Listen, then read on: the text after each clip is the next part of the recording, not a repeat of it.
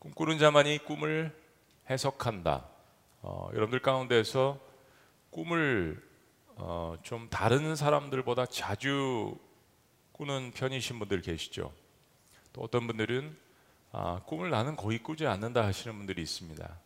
근데 그거는 기억의 차이일 뿐 어, 대부분의 모든 사람들은 사실 꿈을 꿉니다. 어, 그리고 나이가 들면서 그 기억을 잘 못하실 수도 있고 아이들일수록 또 꿈만한 세대이기 때문에 더 잘 기억을 어, 할 수도 있는 것입니다. 꿈의 빈도수는 조금 차이가 있, 있을지 모르겠지만 거의 대부분의 사람들은 무의식 속에서도 꿈을 꾸죠.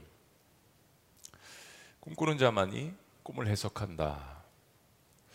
어, 요셉의 삶, 어제까지 본 요셉의 삶, 더 이상 잃어버릴 것이 없습니다. 우리 옆에 있는 분에게 이렇게 한번 어, 말씀해 주셨으면 좋겠어요. 더 이상 잃어버릴 것이 없습니다. 예, 오늘 첫 단어를 뭐로 준비할까 말씀을 준비하면서 이 한 문장이 좋겠다. 더 이상 잃어버릴 것이 없다 했는데 오늘 기도 제목 올라온 게 마지막 아, 그 기도 제목이 바로 그거였습니다. 아버지 야곱의 사랑을 독차지한 요셉 아, 그 상징인 채색 옷이 벗겨지고 어, 노예복으로 입혀지더니 이제는 주인의 아내 강간 미수범으로 죄수의 옷으로, 옷으로 어, 갈아입혀졌습니다. 아, 이 표현이 중요하죠. 능동태가 아니라 수동태입니다. 갈아입혀졌습니다. 요셉은 정직하고 또 성실하고 충성스러웠는데 누명을 쓰고 죄수가 됐습니다. 근데 요셉은 첫째 아담처럼 이 상황 가운데서도 하나님을 배신하지 않았습니다. 때문에 상황과 장소에 상관없이 하나님은 요셉과 여전히 함께 하셨죠. 하나님은 감옥에서도 요셉을 형통케 하셔서 교도관은 요셉에게 감옥을 관리하는 모든 것을 맡겨 버렸습니다. 너무 신기하고 신비스러운 일이죠. 우리의 가장 낮은 자리에서 어, 더 이상 잃어버릴 것이 없는 자리에서까지 하나님께서 함께 하신다. 물론, 물론 여러분의 실수와 허물과 죄의 자리에서도 함께 하십니다. 사랑하시니까. 그런데 아, 그 주제 말고 오늘은 내가 잘 했는데도 불구하고 어, 내가 열심히 산다라고 노력했는데도 불구하고 구덩이에 빠졌을 때 특별히 요셉의 삶 가운데 잘해 보려고 노력한 거잖아요. 근데 그 낮은 자리에서도 주님께서 여전히 함께 하신다는 이 사실. 근데 이거 있죠. 우리는 빨리 벗어나고 싶어요. 감옥은 역시 감옥입니다. 노예는 역시 노예예요. 우리가 요셉이라면 언제 이 고난의 구렁텅이에서 끝날 것인가에 대한 의구심도 들 법합니다. 이집트에 온 지 10년은 훨씬 넘는 시점이에요. 그럼 굉장히 오랫동안 노예 삶을 지금 살고 있었다라는 겁니다. 하나님은 우리의 시간표를 아시죠? 이제 사실은 얼마 남지 않았어요. 요셉이 어, 17살에 노예로 잡혀왔고 그가 30세에 이집트의 국무총리가 됩니다. 다 이야기하면 안 되는데. 그러니까 굉장히 지금 어, 시간이 흐른 상태예요. 뭐 성령 이야기를 잘 아시는 분들은 대략 계산이 될 겁니다. 근데 하나님의 형통의 역사는 계속 이어집니다. 상황이 어쨌든 사람들이 어떻게 변화되든 하나님의 형통의 역사는 요셉과 계속 같이 돼요. 요셉이 감옥에 갇히고 또다시 얼마나 얼마나 시간이 지났을까? 보디발 장군이 관할하는 정치보험 수용소에 바로 왕의 최측근 가운데 있는 술 맡은 관원장 그리고 떡을 굽는 음식을 맡아서 관장하는 관원장이 투옥되게 됩니다.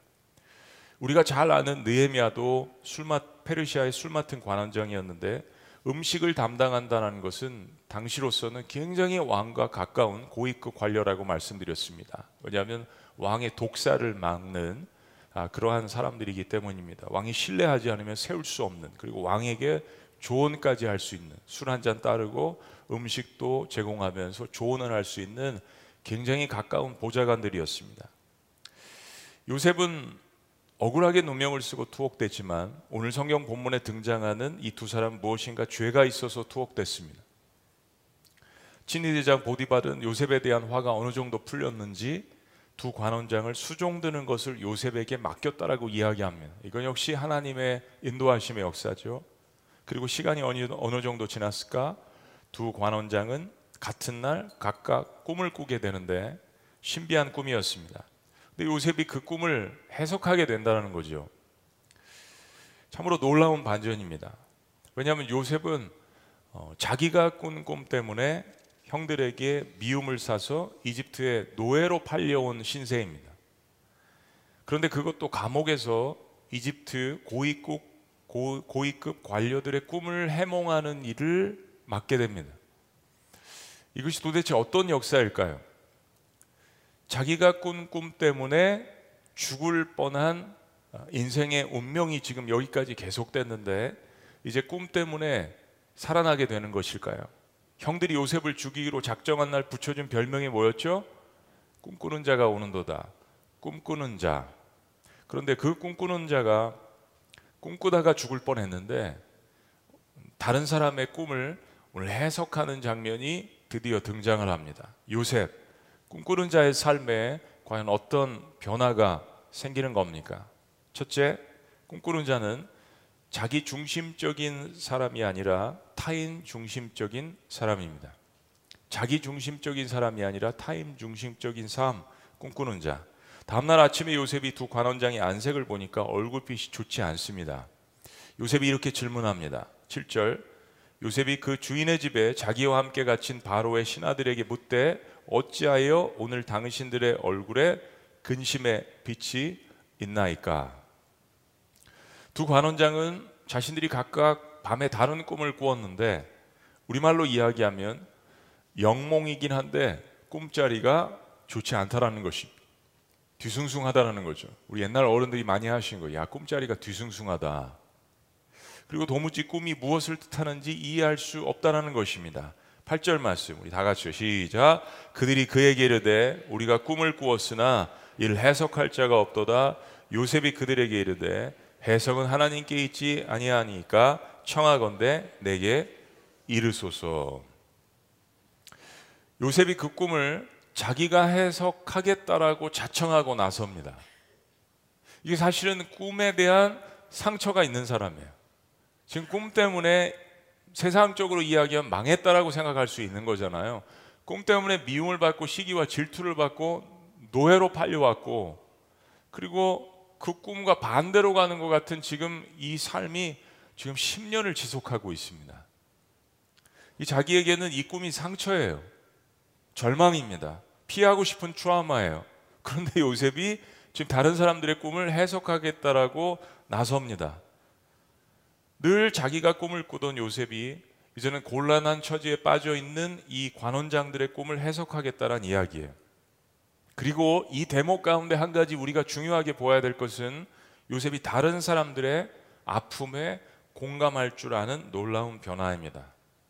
요셉은 지금 무엇인가 어떤 정치적인 상황 때문에 밀려서 어, 굉장히 고위급 관료급이지만은 어, 왕에게 잘못한 것 때문에 지금 투옥된 이 다른 사람들의 상황도 그들의 고난당한 것도 살피는 사람이 되었습니다.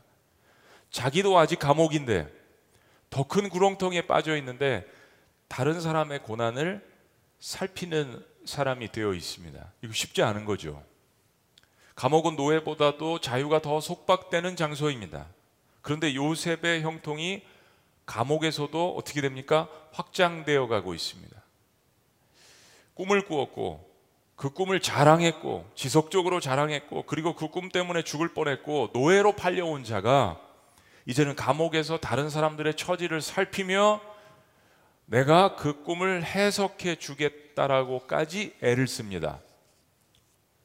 이것도 우리 용어로 이야기하면 오지랖이 넓어지는 거죠. 자기 그 처지가 지금 어, 어떤 상황인데요. 그렇죠, 여러분? 이게 사람이 자기 마음에 space가 없으면 할 수 없는 일입니다. 내가 지금 죽게 생겼는데요. 꿈 때문에 죽을 뻔했지만 여전히 요셉은 꿈에 관심이 있습니다. 근데 달라진 것이 있어요. 꿈꾸는 자는 요셉은 자기 중심적에서 타임 중심적으로 변화되고 있습니다. 자, 두 번째 꿈꾸는 자의 변화는 무엇일까요? 두 번째는 꿈꾸는 자는 해석이 자기가 아니라 하나님께 있음을 고백합니다. 요셉은 다른 사람들의 꿈을 해석해 주는 가운데 그 해석이 자기에게 있는 것이 아니라 하나님께 있음을 분명하게 고백합니다. 두 번째 놀라운 변화입니다. 8절을 다시 봅니다. 다 같이 시작. 그들이 그에게 이르되 우리가 꿈을 꾸었으나 이를 해석할 자가 없도다. 요셉이 그들에게 이르되 해석은 하나님께 있지 아니하니까 청하건대 내게 이르소서. 일을 시작함에 있어서 일을 대하는 태도와 자세가 다르지 않습니까? 나라는 주어에서 하나님으로 바뀌고 가고 있습니다. 사실 8절은 요셉의 신앙 고백입니다. 상황을 대하는 사건을 대하는 고난을 대하는 요셉의 신앙의 고백입니다. 자기가 꿈을 꾸는 데는 탁월할지 모르겠지만 그 꿈을 주시는 분이 하나님이라는 것을 고백함과 동시에 하나님만이 그 꿈을 해석할 수 있다라고 고백하는 것입니다.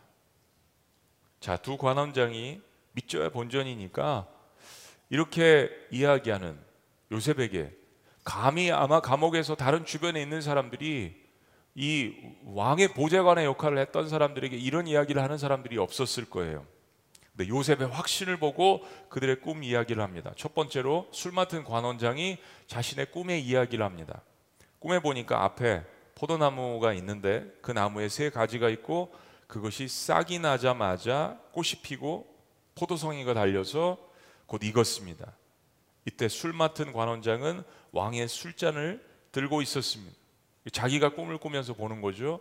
그래서 그 포도를 따서 포도즙을 만들어서 평상시처럼 왕의, 왕의 술잔에 붓고 그것을 왕에게 갖다 드렸다라는 꿈이었습니다. 요셉이 그 꿈을 해석합니다.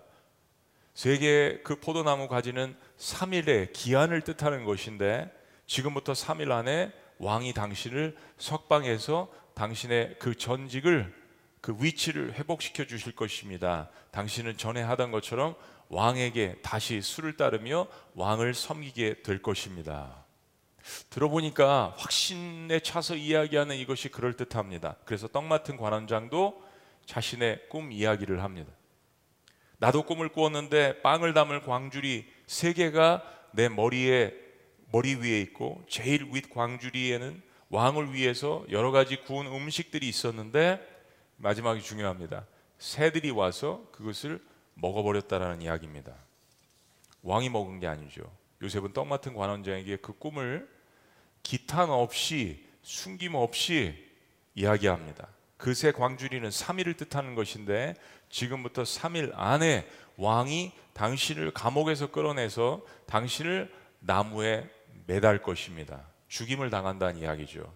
그리고 새들이 와서 당신의 시체를 뜯어 먹을 것입니다. 여러분 아무리 배짱이 좋아도 아무리 용기가 있어도 이게 아무리 사실이라도 떡 맡은 관원장이 감옥에 있어도 이거는 인간적으로 볼 때 상당히 무리수입니다. 그것도 기한은 3일 안에 그러니까 만약 그때 아무 일도 일어나지 않는다면 요셉은 상당히 어려운 일을 당하게 될 것입니다. 감옥에 갇히긴 했으나 그래도 떡 맡은 관원장인데 왕의 보좌관 역할을 했었는데 괘씸하게 꿈이 반대로 해석된다면 누굴 시켜서 암살해서 죽일 수도 있는 일이에요. 뭐 그런 일들이 빌비재하니까요. 그런데 요셉은 그의 고백처럼 꿈의 해석은 하나님께 있음을 철저히 믿었습니다. 그는 하나님께 들은 대로 해석을 한 것입니다. 그래서 꿈을 해석한 요셉은 자신의 무고함도 고백을 합니다. 술 맡은 관원장이 풀려나가 복직할 때 자신의 사정을 바로 왕에게 고해달라고 이야기합니다. 14절 말씀. 당신이 잘 되시거든 나를 생각하고 내게 뭐를 베푼다고요? 은혜를 베풀어서 내 사정을 바로에게 하래요. 이 집에서 나를 건져 주소서. 15절 말씀 다 같이 시작. 나는 히브리 땅에서 끌려온 자요 여기서도 옥에 갇힐 일은 행하지 아니하였나이다. 이게 무슨 이야기입니까? 요셉은 자기의 꿈 해석이 실제로 이루어질 것이라는 확신이 있었습니다. 자기가 해석한 것이 아니라 이거 하나님께서 말씀해 주셨다는 확신이 있었기 때문입니다. 여러분 이거는 어, 상징적으로 우리의 삶 가운데 적용을 해야 됩니다. 요셉의 꿈의 이야기는 실제 이야기입니다. 두 관원장도 실제로 꿈을 꾸었습니다. 이집트의 왕 바로도 영몽을 꿀 거예요. 꿈은 누구나 꿉니다. 저와 여러분들도 꿈을 꿉니다. 그게 의식적이건 무의식적이건 우리의 삶 가운데 꿈을 꿉니다. 그런데 요셉의 이야기에 있어서 꿈은 정말 실제 사건이지만 동시에 이것은 한 사람의 인간의 삶을 이야기하는 것입니다. 무슨 이야기입니까? 그 인생이 당하는 고난이나 사건은 오직 하나님만이 해석할 수 있다라는 것입니다. 하나님이 우리 인생의 주인이시라는 이야기죠. 이런 이야기입니다. 꿈꾸는 자는 인생의 해석이 자기에게 있는 것이 아니라 하나님께 있음을 믿어야 합니다. 그래야 처음에 위험한 꿈을 꾸었을지라도 그 위험한 꿈에서 위대한 꿈으로 변화될 수 있습니다. 자신의 삶의 고난이 해석이 되어야 그것을 능히 이겨 나갈 수 있는 힘이 생기게 됩니다. 꿈의 해석은 여러분 삶의 해석은 고난의 해석은 하나님께 있음을 믿으시기를 주의 이름으로 축원합니다. 세 번째 꿈꾸는 자에게 어떤 변화가 일어났습니까? 꿈꾸는 자는 하나님께서 미래를 보시고 아시고 기획하신다라는 것을 확신해야 합니다. 세 번째 꿈꾸는 자의 놀라운 변화는 하나님께서 인간의 미래를 아시고 이끌어 가신다는 확신이죠. 우린 첫 번째 시간에 인간의 자유의지와 하나님의 섭리에 대해서 배웠습니다. 이것이 창세기를 이끌어 나가는 굉장히 큰 주제죠. 요셉의 꿈 해석은 정확히 맞았습니다. 하나님께서 요셉에게 꿈을 해석하는 지혜를 주셨습니다. 21절. 바로의 술 맡은 관원장은 전직을 회복함에 그가 잔을 바로의 손에 받들어 드렸고 떡 굽는 관원장은 매달리니 요셉이 그들에게 해석한과 같이 되었으나 꿈꾸는 자가 꿈을 해석한 것이다. 요셉이 두 관원장들의 꿈을 잘못 해석하면 아까 말씀드린 것처럼 죽을 수도 있는 일이었습니다. 당시 관원장은 왕의 비서실장과 같은 높은 위치였습니다. 요셉이 그의 꿈 해몽 능력이 하나님께로부터 온 것임을 확신하지 못한다면 요셉이 오늘 한 행동은 굉장히 무모한 일입니다. 남의 일에 함부로 끼어드는 것도 잘못된 인생이죠.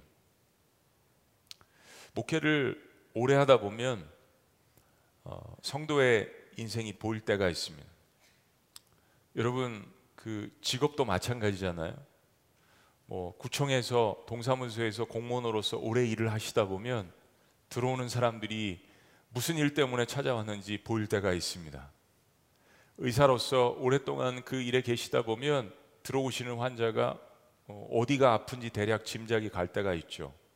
이건 우리의 삶에서 습관적으로 사람들을 많이 대하면서 느끼는 것입니다.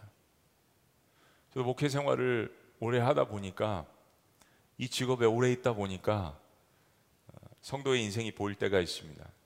우리 우리의 이 직업에 있어서 중요한 건 사랑하면 보이는 거죠. 기도하면 보이게 되는 겁니다. 하나님께서 주시는 마음입니다. 근데 오늘처럼 두 가지 상반된 것을 알려 주실 때가 있습니다. 물론 말을 아끼죠. 듣지 않는 사람들이 많기 때문입니다. 그리고 거의 대부분 와서 묻지 않습니다.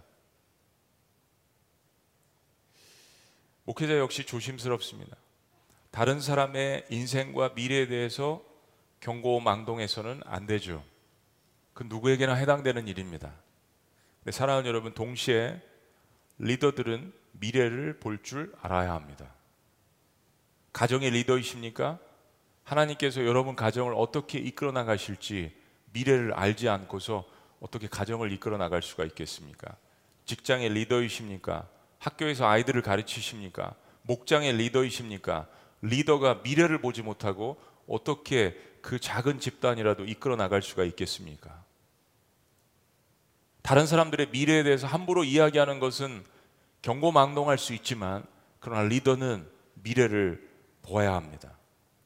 돌보는 개인의 미래도 그렇고 책임지고 섬기는 공동체의 미래도 그렇고 그래서 하나님이 주시는 경각심을 알기 때문에 그 영혼을 위해서 그 공동체를 위해서 그 가정을 위해서 내가 태어난 조국과 민족과 국가를 위해서 눈물로써 기도하는 것입니다. 우리 안에 계신 하나님의 영은 성령 하나님이시죠. 하나님의 깊은 생각, 하나님의 깊은 것도 통달해서 우리에게 알려주시는 분입니다. 그리고 우리의 마음 가운데 있는 우리도 때로는 무엇 때문에 슬퍼하는지 모르고 무엇 때문에 근심하는지 모르지만 우리의 깊은 것도 다 아셔서 그 두 사이에서 그것을 교통하시는 성령님의 역사. 성령님의 역할이죠. 그래서 성도는 자신의 미래를 아시고 이끄시는 하나님 앞에 자신의 인생을 맡겨야 합니다. 요셉의 인생의 주어는 자기 자신이었죠. 자기가 꿈을 꾸는 줄 알았습니다. 자기가 이 세상의 제일인 줄 알았어요. 자기 중심으로 세상이 돌아가는 줄 알았습니다. 그런데 하나님 손에 어쩔 수 없이 붙들림 바 되었을 때, 구덩이에 빠졌을 때, 노예로 팔려갔을 때, 아무것도 이 세상에 있는 것들을 의지하지, 의지할 수 없었을 때, 최선을 다했는데도 감옥에 갇혔을 때, 누명을 썼을 때, 그런 하나님을 붙들었습니다. 인생의 주어가 바뀌기 시작했습니다. 하나님 앞에 자신의 인생을 맡기고 나아갔을 때 상황과 환경과 사람의 상관없이 하나님께서는 그의 인생을 적극적으로 개입하셔서 이끌어 나가기 시작하셨습니다. 우리는 구덩이에 빠졌을 때 질문해야 합니다. 감옥에 있었을 때, 나락에 빠졌을 때 가장 낮은 곳에 있다라고 생각했을 때 질문해야 합니다. 하나님 앞에. 하나님, 왜요? 왜 내 인생이요? 어떻게 합니까? 그리고 하나님께서 음성을 들려주셨을 때 이 부분이 중요합니다. 순종해야 합니다. 질문을 할 때 준비되어 있으십니까? 하나님께서 응답을 하실 때 내가 그 말씀에 그게 어떤 것이든 순종하겠노라고 마음의 준비가 되어 있느냐 하는 것입니다. 이것이 들을 준비죠. 들을 준비죠. 좋은 것만 듣는 것이 아니라 내가 생각할 때 기분 좋은 것만 취사 선택해서 듣는 것이 아니라 어떤 말씀을 주시든지 하나님께서 이 상황 가운데 주인이시고 내 인생의 주인이시고 미래를 다 아시는 하나님이시기 때문에 그가 무슨 말씀을 오늘 예배 가운데 말씀 가운데 성경 공부 가운데 기도 가운데 주실지라도 제가 그 말씀에 순종하겠습니다. 라고 생각하는 자에게 그 말씀이 들려지게 되는 것이죠. 하나님은 늘 말씀하십니다. 어제도 오늘도 내일도 늘 말씀하실 거예요. 특별히 하나님의 백성들에게 말씀하실 것입니다.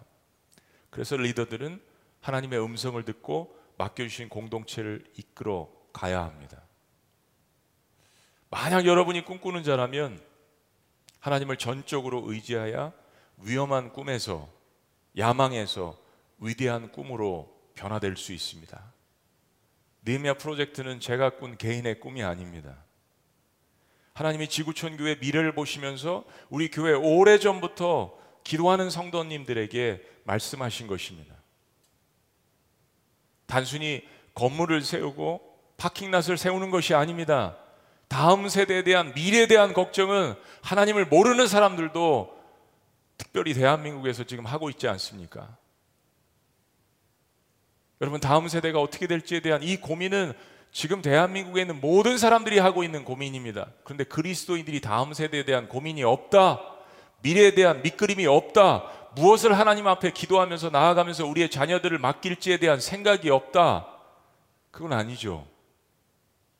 네미아 프로젝트는 하나님께서 우리의 미래를 위해서 다음 세대들을 위해서 기도하는 자들에게 눈물로 하나님 앞에 나아가는 자들에게 주신 모든 하나님의 백성들에게 주신 하나님의 꿈이자 기도하는 자들의 마음 가운데 심어 주신 성령의 역사입니다. 그러나 혹시나 요셉처럼 우리가 자기중심적으로 위험한 꿈을 꾼 것이 있다면 이것이 하나님 안에서 위대한 꿈으로 변화되어 가는 과정이 필요합니다.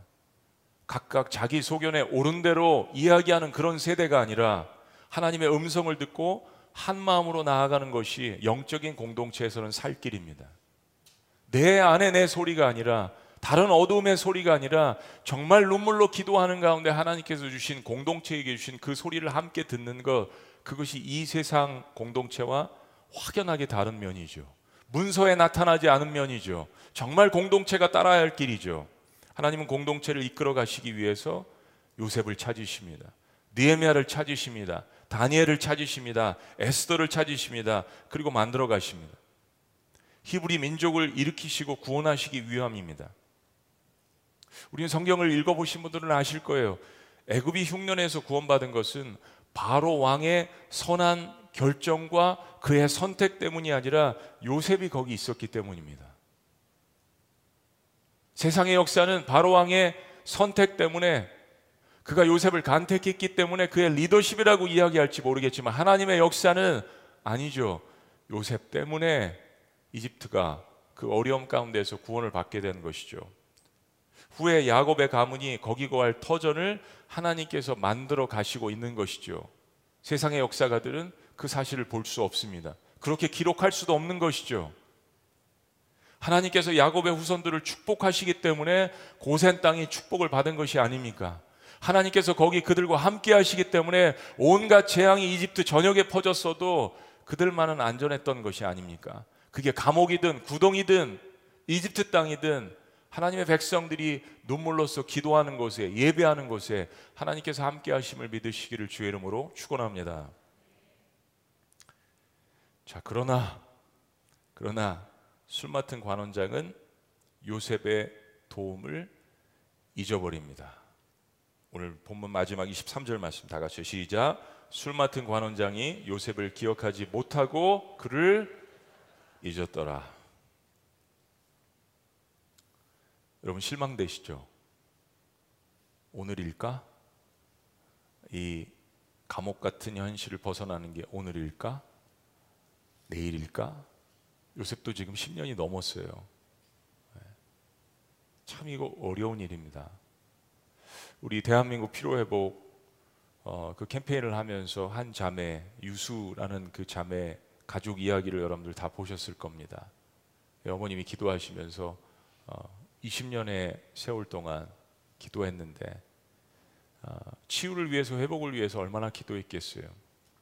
남편도 자기 자신도 또 사랑하는 딸도 모두가 암이라는 그 무서운 질병 가운데 고통당하는 아, 그 이야기를 고백을 했습니다.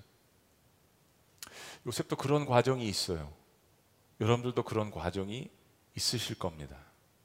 술 맡은 관원장이 요셉을 기억하지 못하고 그를 잊었더라.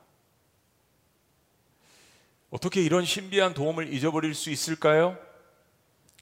그렇습니다. 사람들은 그렇게 여러분이 베푼 선행과 은혜를 잊어버릴 수 있는 존재입니다. 그래서 사람에게 선한 일을 하고 은혜를 베풀 때 너무 그다지 기대하지 마세요. 10명 도우면 한 명이 고맙다라고 이야기할 겁니다. 그게 성경적인 거죠. 예수님께서 한센병 환자들을 고쳐 주셨을 때 딱 한 명 돌아와서 고맙다라고 이야기했잖아요. 그러므로 사람에게 실망하지 마셔야 합니다.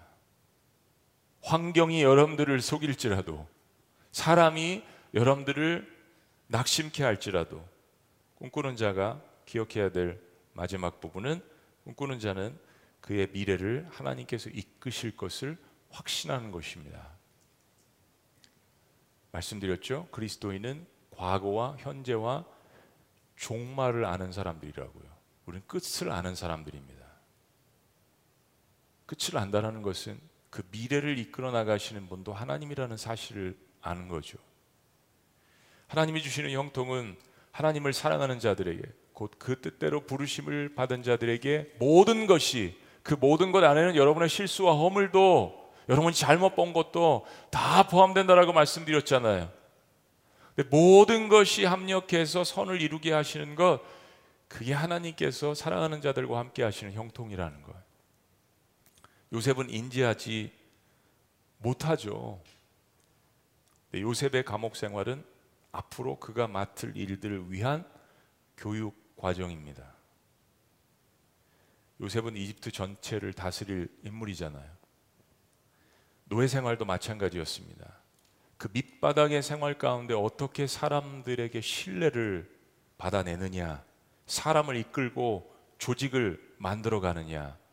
그건 보디발 장군의 집안의 작은 공동체였습니다. 목장 공동체였죠.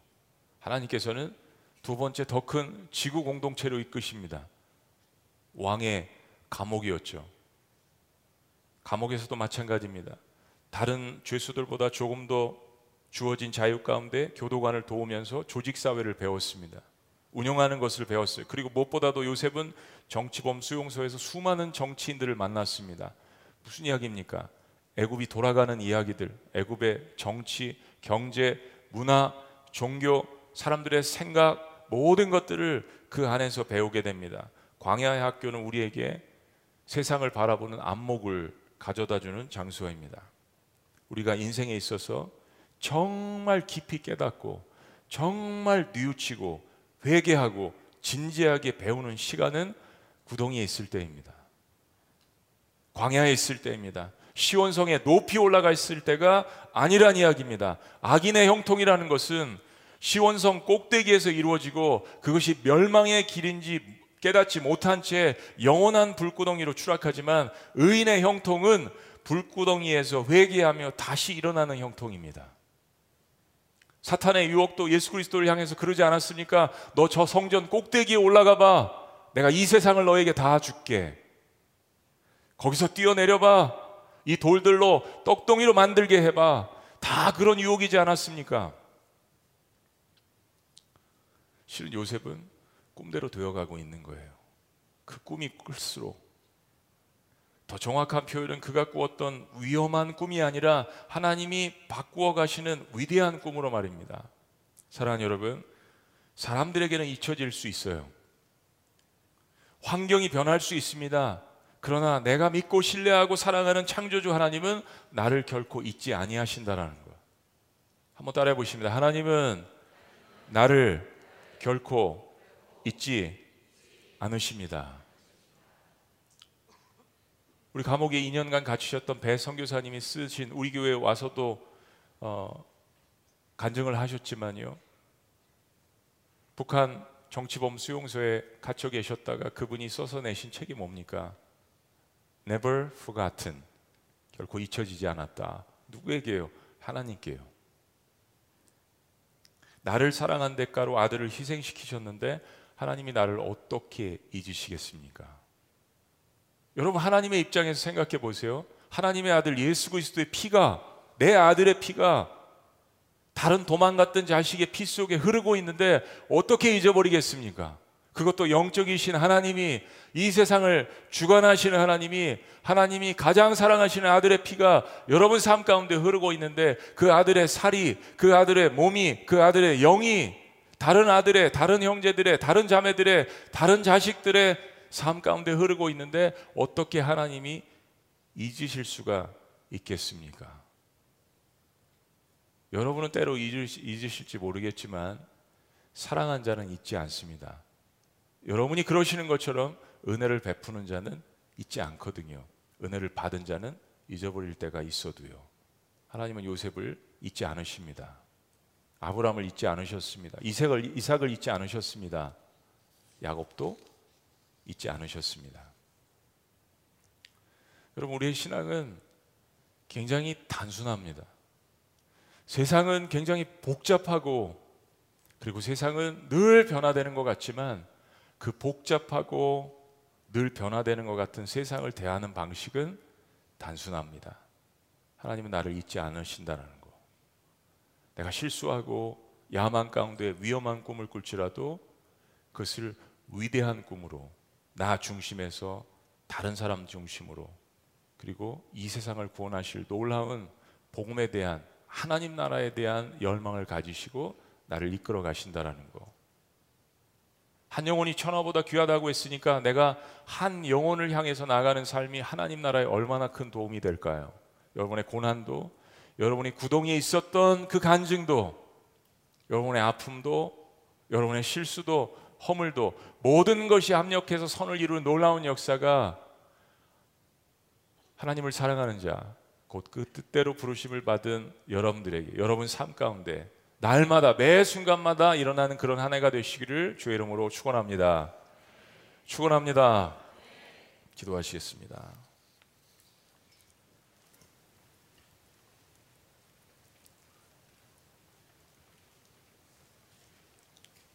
좋습니다, 여러분. 어, 부족하지만 주님 안에서 꿈꾸는 자만이 꿈을 해석할 수 있습니다. 나는 부족해도 내 안에 계신 그 예수 그리스도 하나님의 영, 거룩하신 성령님의 역사가 우리에게 말씀하시는 거죠. 그래서 인생을 해석합니다. 고난도 이해가 가집니다. 아마 여러분들이 당하시는 고난의 크기는 하나님께서 여러분을 사랑하시는 그 크기와 맞먹을 것입니다. 다 이해할 수 없지만 요셉도 지금 상황에서 다 이해할 수 없잖아요. 고난이 하나님 말씀 가운데 해석되면 능히 이길 수 있습니다. 요셉은 그것을 배우고 있는 중입니다. 저 여러분도 그것을 배우고 있는 중이죠. 특별 새벽 기도에 우리의 자녀들이 많이 참석합니다. 음, 4살, 5살, 어, 1살 잘 모르고 있을 것 같아도 아이들은 영이 열려 있는 그러한 나이입니다. 하나님께서 부어 주실 거예요. 모르는 사이에 어, 이슬비 젖듯이 그렇게 하나님께서 말씀을 주시고 계십니다. 조라도 다 여러분 듣고 계시잖아요. 하나님께서 여러분의 인생을 부지부식간에 알게 하시고 깨닫게 하시고 이어가십니다. 2023년 세상은 늘 녹록지 않다라고 이야기합니다. 하나님께서 여러분을 독수리 날개치듯 그렇게 붙들고 계시고 함께 하실 것임을 믿으셔야 합니다. 여호와를 악망하는 자가 날 수 있는 것입니다. 꿈꿀 수 있는 거예요. 다시 일어나서 꿈을 꾸는 것입니다. 위험한 꿈에서 위대한 꿈으로 살아계신 하나님 아버지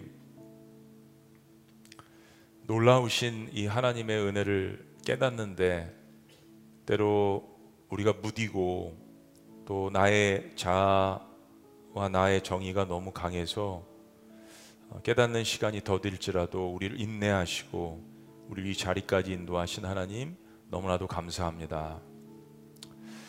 한 가지 공동체로서 하나님 앞에 참 기도하는 것은 오늘 나보다도 우리들보다도 더 깊은 고난 가운데서 신음하는 형제 자매들을 볼 수 있는 우리의 마음의 영적인 능력이 회복되기를 원합니다.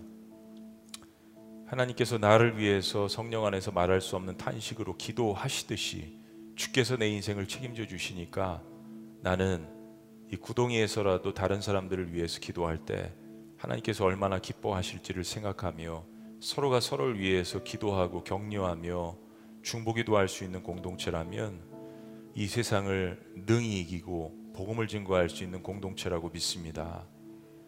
그러한 놀라운 꿈꾸는 자의 역사가 감옥에서도 노예 생활 가운데서도 일어날 수 있도록 주께서 축복하여 주시옵소서.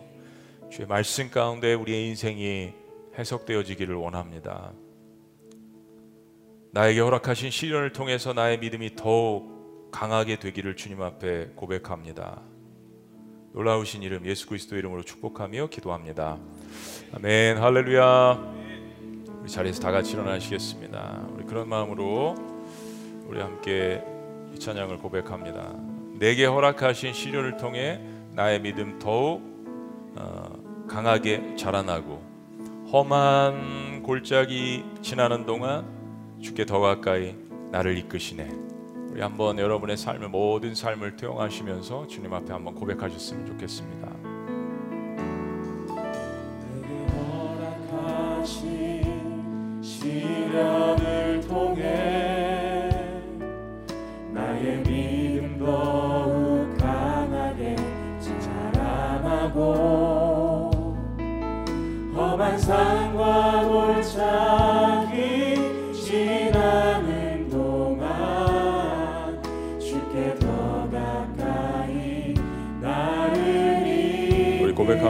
내가 겪는 시험이 어렵고 힘들어도 고백합니다. 내 주님보다 크지 않네.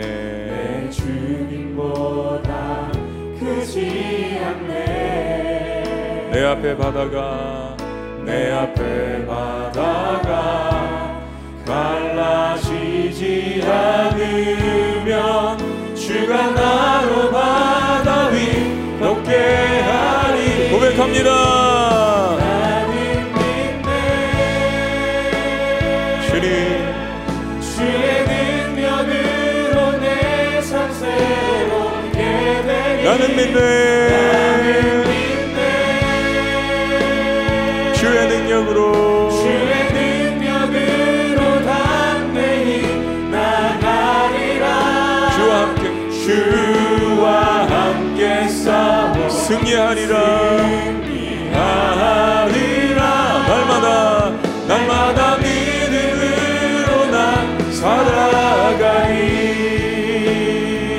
한번 믿음으로 고백합니다. 내게 허락하신 시련을 통해 내게 허락하신 시련을 통해 나의 믿음 나의 믿음 더욱 강하게 자라나고 험한 산과 골짜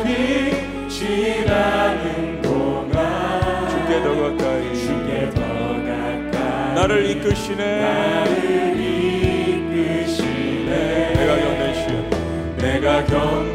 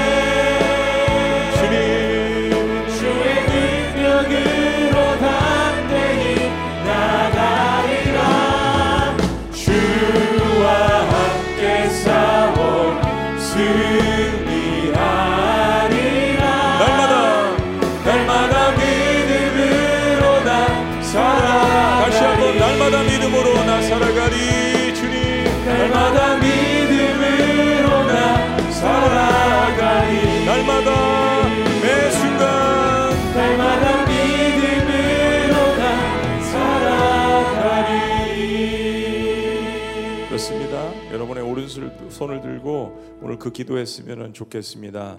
어떠한 상황 가운데서도 제가 주님을 신뢰하기를 원합니다. 내가 당한 상황보다 주님께서 훨씬 더 크신 분임을 주님 앞에 고백합니다. 나와 함께 싸워 주실 아니 나에게 잠잠하라고 말씀하시면서 대신 싸워 주시는 주님 나를 사랑한 대가로 아, 하나님의 사랑하는 그 아들을 나에게 주신 주님 나를 어찌 주님께서 잊으실 수 있겠습니까? 잊지 않으시는 주님 그 주님 앞에 여러분의 상원을 알리시고 다시 한번 주님을 붙들고 일어나시는 그런 한 해가 될 수 있도록 우리 주님 앞에 주님 한번 외치시며 기도합니다. 주여 주님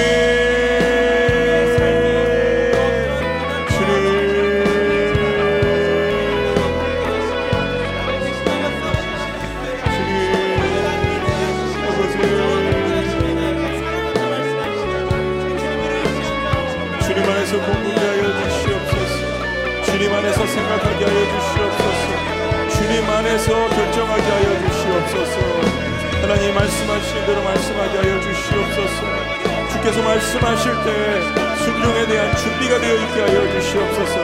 나를 죽이게도 하시고 살리게도 하시는 나의 인생을 축원하시는 하나님 앞에 인생을 맡기며 나아갈 수 있도록 인도하여 주시옵소서.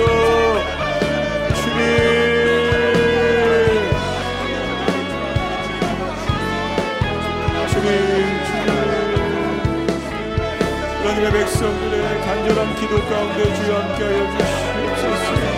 험한 골짜기를 지나는 동안 주님께서 더욱더 가까이 하심을 아버지 믿음으로 고백합니다. 그렇게 하실 주님을 찬양합니다. 우리의 자녀들을 위해서도 가정을 위해서도 다른 이웃들을 위하여서도 나의 목장 공동체를 위하여서도 하나님 기도합니다. 내가 만난 그 하나님이 그들의 하나님이 될 수 있도록 역사하여 주시옵소서. 주님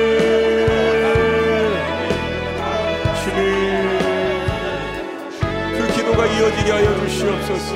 하나님 그런 기도를 손을 붙들고 함께 기도할 수 있는 공동체가 될 수 있도록 역사하여 주시옵소서.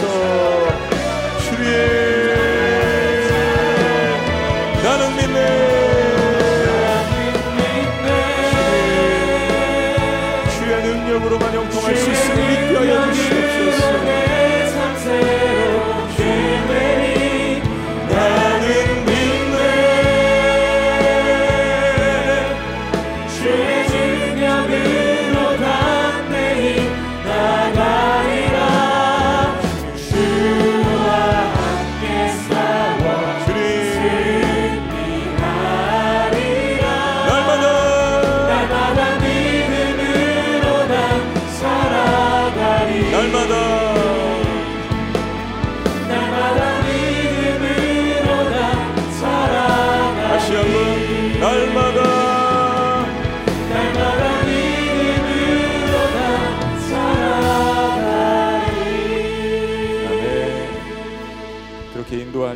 하나님 앞에 감사와 영광의 박수 올려드립니다.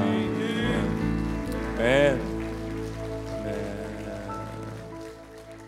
기도하시겠습니다. 하나님 오늘 이 고백과 이 기도와 결단이 오늘만의 고백과 결단과 기도가 아니라 매 순간 우리의 삶 가운데서 이어질 수 있도록 함께하여 주시옵소서.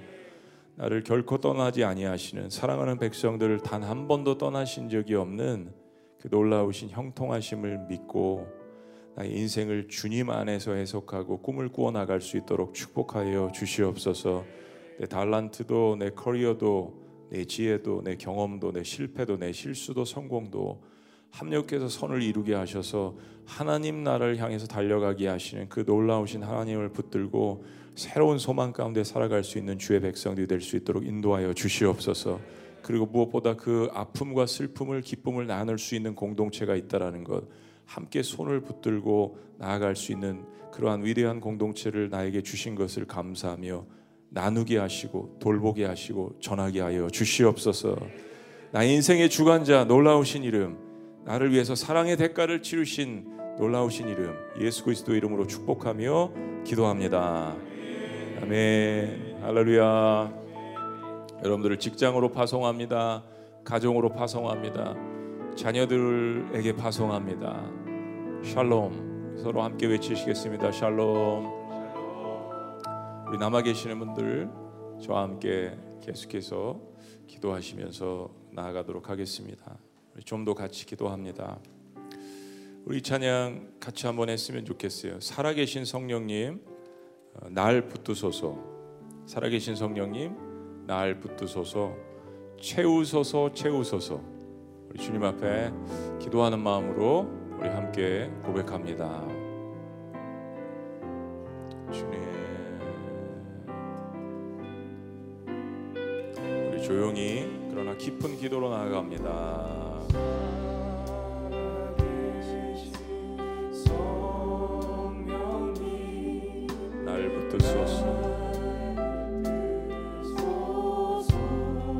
살아계신 성령님,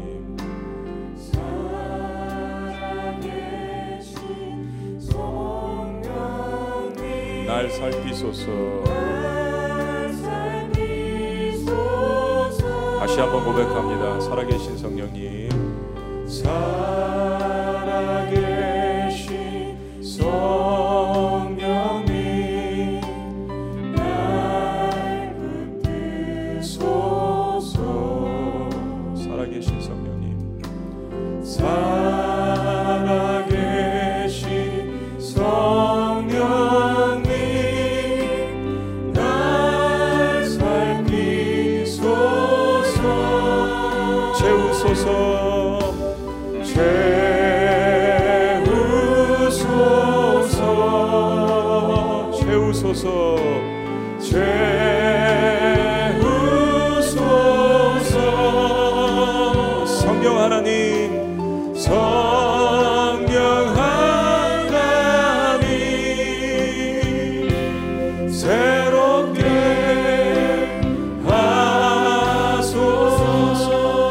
한번 고백합니다. 살아계신 성령님. 성령님 날 붙드소서. 날 붙드소서. 살아계신 성령님.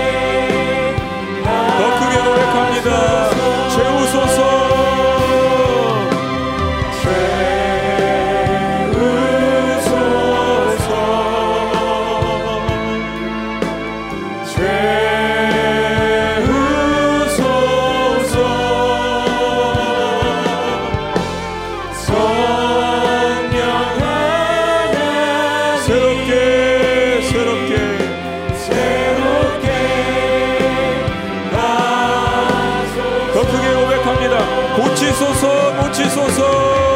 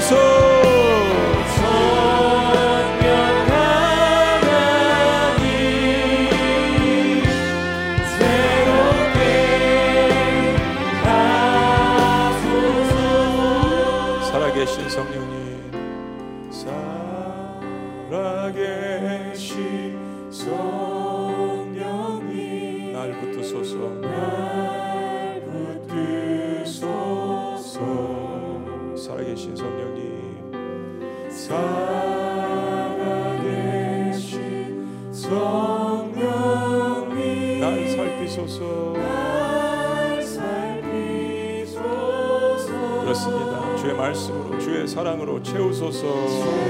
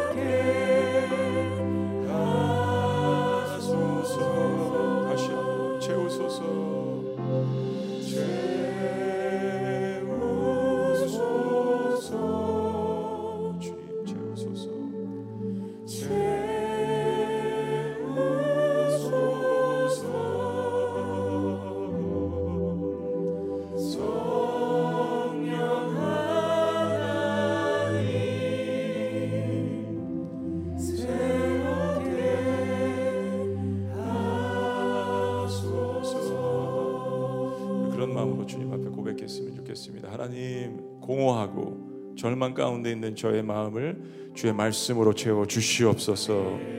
하나님 소망을 알지 못하는 저의 마음을 주님의 따뜻한 은혜로 채워 주시옵소서.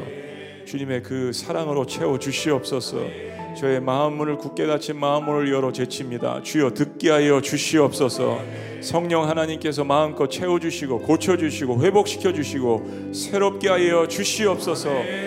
어제도 계시고 오늘도 계시고 내일도 계신 하나님 아버지 이미 미래에 계셔서 나를 그 좋은 미래로 선한 미래로 이끄시는 하나님 살아계신 하나님 아브라함의 하나님 이삭의 하나님 야곱의 하나님 요셉의 하나님 오늘 나의 하나님 나를 이끌어 주시옵소서.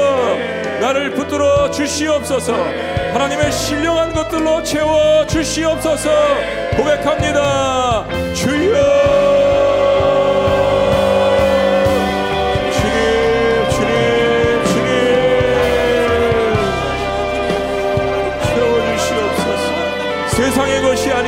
썩어질 것들이 아닌 망령된 것들이 아닌 헛된 것들이 아닌 주의 것으로 채워주시옵소서.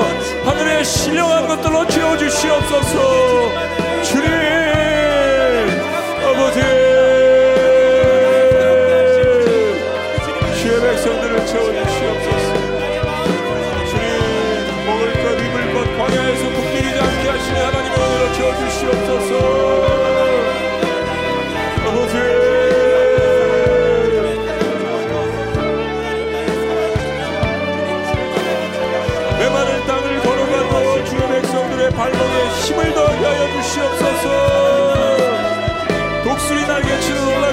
주시옵소서. 여호와를 악망하는 자에게 부어주시는 하나님의 것들로 채워주시옵소서.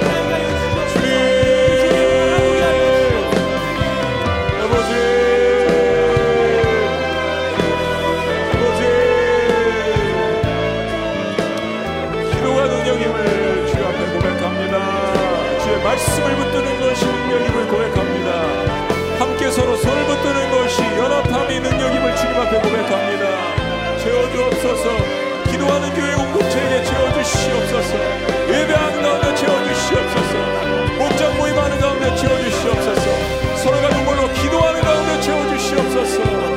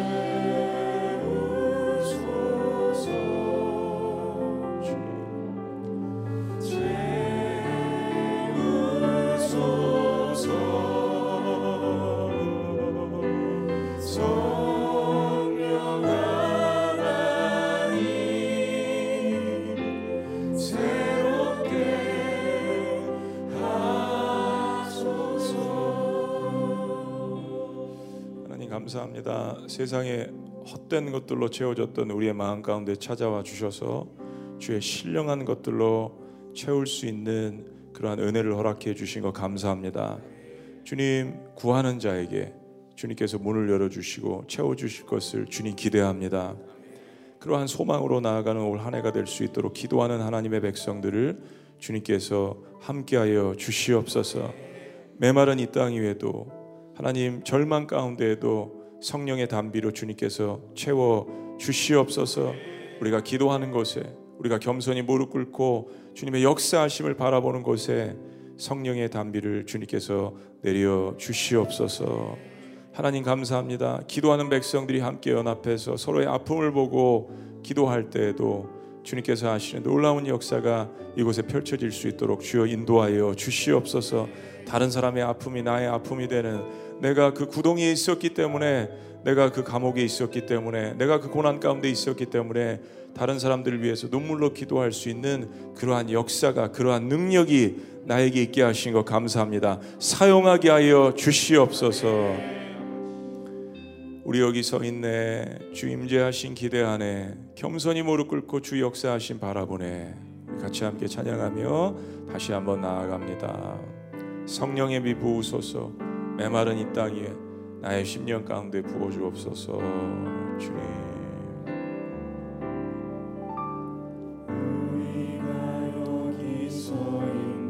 예배하는 곳에 기도하는 곳에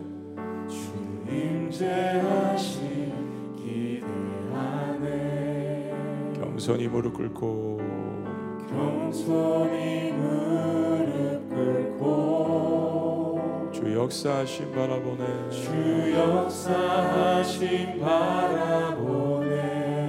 고백합니다. 우리는 약하지만 우리는 약하지만 하나님 강하시니 하나님 강하시니 성령의 비부소서. 성령의 비부소서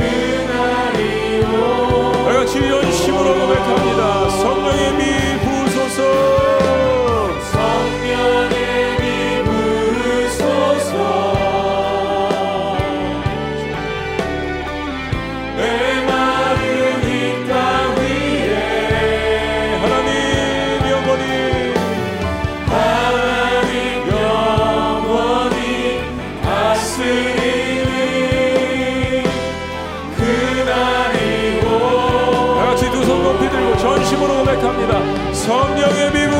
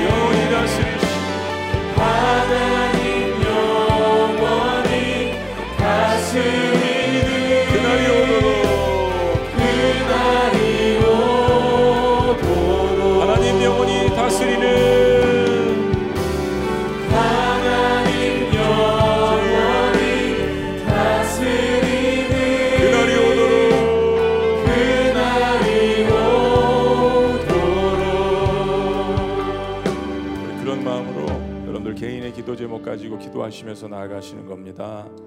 하나님 메마른 나의 마음 가운데에도 메마른 우리의 가정 가운데에도 공허한 나의 직장 가운데에도 주님 성령의 담비를 부어 주시옵소서. 하나님 다스리심을 받는 놀라운 은혜를 나와 가정과 직장과 학교도 내가 밟는 땅마다 경험할 수 있도록 역사하여 주시옵소서. 오늘 주님께서 함께 하시는 이곳이 천국으로 변화되는 놀라운 역사를 경험할 수 있도록 인도하여 주시옵소서. 그런 마음으로 여러분들 기도하시며 나아가십니다.